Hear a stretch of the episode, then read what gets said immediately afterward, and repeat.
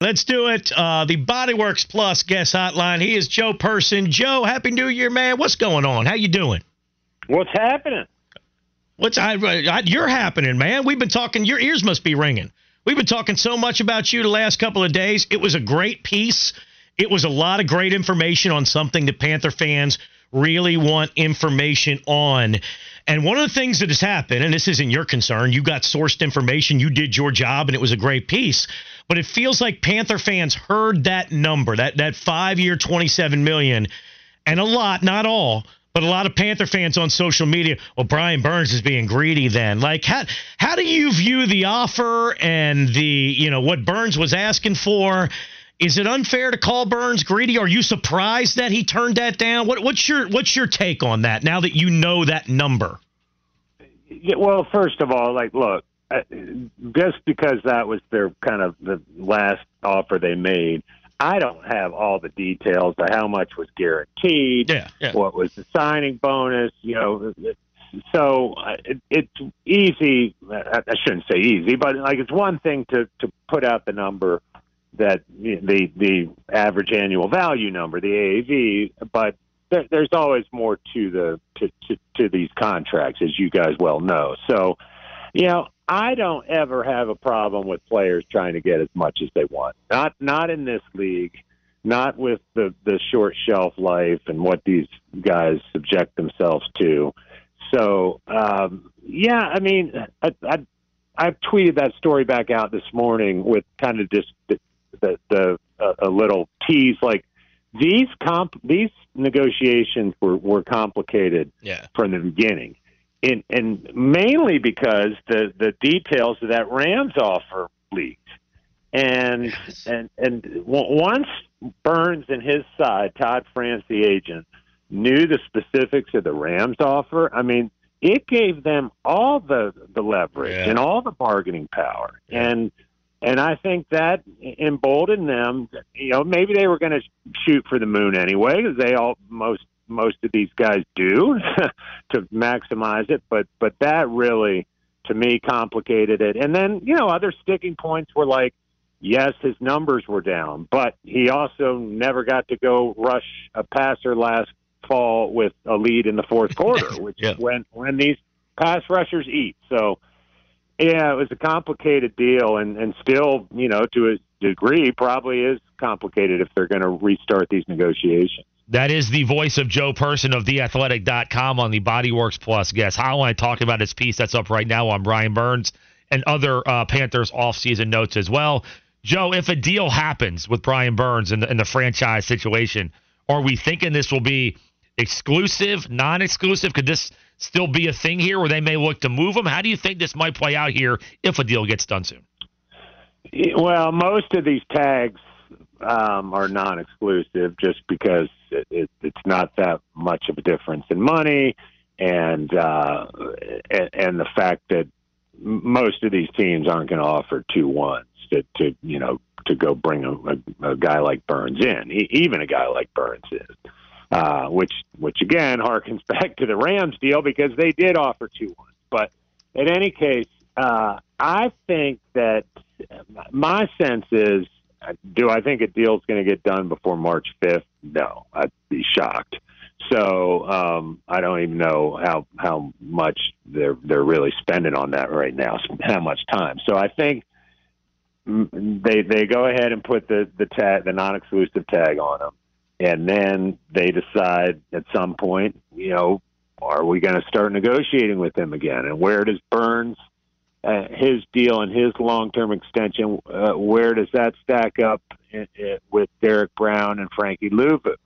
And uh, so, and, and you know, the last time, and I pointed this out in this that that story too.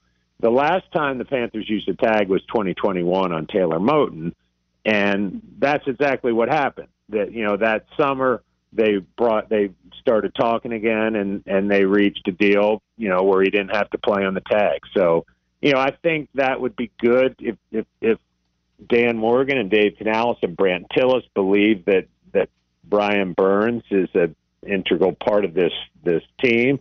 That's what they want to get done. I mean you don't want to have to keep you know tagging him year after year. Yeah. But uh, but certainly that's a possibility for this year. Now, what do you think about the argument that that many will make, which is, oh, we got to trade Brian Burns. We want to re-sign Brown. We want to re-sign Luvu. But if we trade Brian Burns, we can get some, you know, draft collateral that you know could be used maybe to trade for a wide receiver. It also frees up cap money to pursue a free agent wide receiver if you want to. What do you think about the argument that you got to sacrifice Burns to get Bryce a big time weapon? Well, I mean, certainly those assets would help, right? I mean, the the problem there again, not to keep harkening back on it, yeah. but but you're not going to get the return that you would have two, you know, year and a half ago.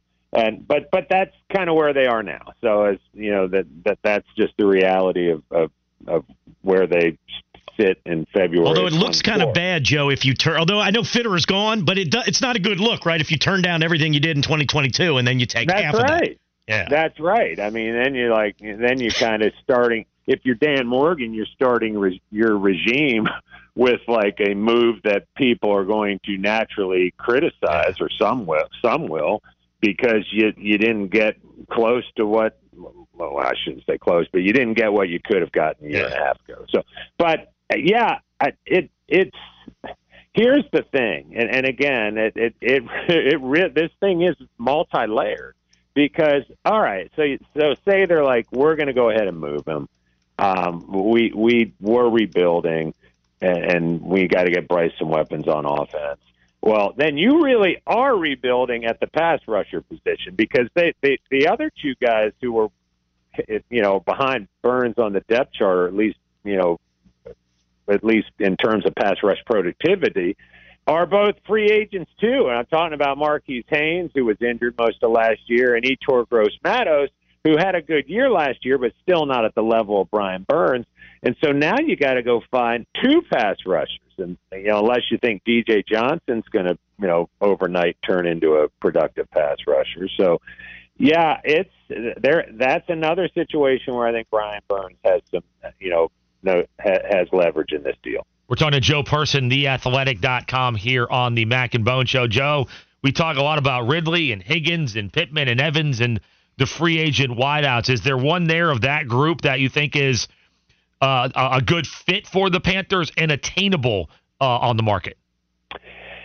Yeah, I mean, it feels like Higgins is going to get tagged, and everybody kind of loving up on this Evans angle that well they've got you know his former OC here and and receivers coach in Idzik. I don't. I think that storyline's getting overplayed. Frankly, uh, I mean, I, I get he's got a connection with with Dave Canales and Brad Idzik, but you know, he this is a team that went two and fifteen last year. I mean, I I, I just I don't know. I mean, mo- money changes a lot of conversations. So I mean, I'm, I'm sure they can sweeten the pot and, and will to to make a run at Mike Evans if if he's available. Um, but I don't know. I have a hard time thinking that he's just going to come here because he loved his five months with Dave Canales. Yeah, I'm kind of um, kind of with you. Yeah, I mean, maybe I'm wrong. So the other guys on that list, that list, I don't know. I I don't I don't know if we published this yet or not, but I'll go ahead and throw it out there. Not not that the world's waiting to hear who I picked in my first uh, athletic uh, oh. beat beat writer mock, but at 33 uh, on this board that we did this week, um, Ladd McConkey was available, as was Keon Coleman. And that was an interesting debate for me because, like, they're really different kind of receivers. Like yeah. Coleman's bigger and, and and catches made a lot of fantastic highlight reel catches but most of them were contested. And maybe it was the fact that I saw so many contested catches last year with guys not getting separation. I went with Ladd McConkey, who's more of kind of like the little jitterbug dude who can really create space out of the slot. And uh, like so I, I think the Panthers like need. A, I think they need a receiver in the draft and in free agency is uh, the the short short end. Agree with that 100%. I would love it if you got different types, right, in the free agency and in a different type in the draft. You're happy because be Joe named your guy. I like that. Yeah. I think that's beautiful. and a lot of these texters out there, oh, he's not worth. I'm telling you, read up, man. A lot of people believe he's worth 33 or maybe even a late first. Um, all right, so let's talk about O line. Okay, we've talked about Burns. We talked about the the weapons. But this O line has to get way better too. Do you think, Joe? Do you think they lean on, hey, our guards weren't healthy, let's get the guards healthy? Um, we change a system, maybe the system will fit the O line better. Do you think they lean on those things and don't make a lot of additions, or do you think they're going to make multiple additions? What kind of additions do they need this line? Yeah, it's a great question, and I, I honestly I, I haven't spent enough time around Morgan and Canales yet. And next next week, I am looking forward to hearing their answers to questions just like that, Mac, Yeah. uh, at the combine. So I'd be kind of taking a shot in the dark. What do I think they need? I don't think they're going to move Icky Ekwonu to guard. I, I don't. I, I feel like, and and and, and may, maybe next week you can say, "Boy, was Joe wrong about? We're saving this, uh, saving this tape.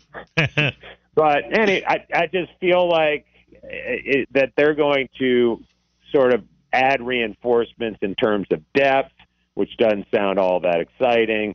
Uh, and maybe they do go get a starting caliber guard, and figuring that you know if if worst case scenario, uh, Brady Christensen's healthy and competes for that spot, or even you know slides out in his protection for Ekwonu at tackle, where we know Christensen has you know a lot of experience. So yeah, I don't know. I I, I know there've been a lot of Trent Brown talk and bumping Ekwonu inside, and and I do certainly think they're going to, you know, sign a couple of linemen. I just I I'm not sure it's going to be left tackle. Joe, we got to get someone married again, man, so we can all hang out again, man. Party, dance the night away. You know what I'm saying? Jumping Joe. We haven't seen your moves in a while, man. I kind of miss them. Hey, um, f- first of all, thanks for that.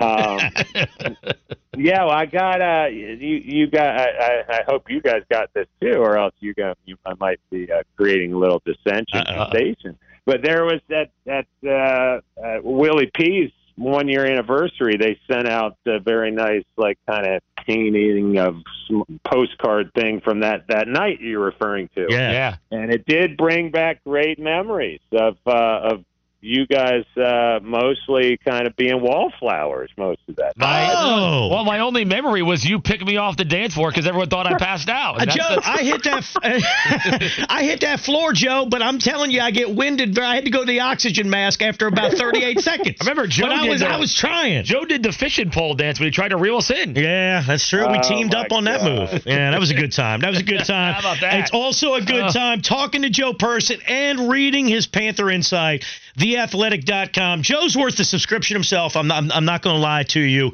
Um, uh, theathletic.com at Joseph Person on Twitter. Thanks, Joe. We appreciate it. Great work on the Burns piece, too, man.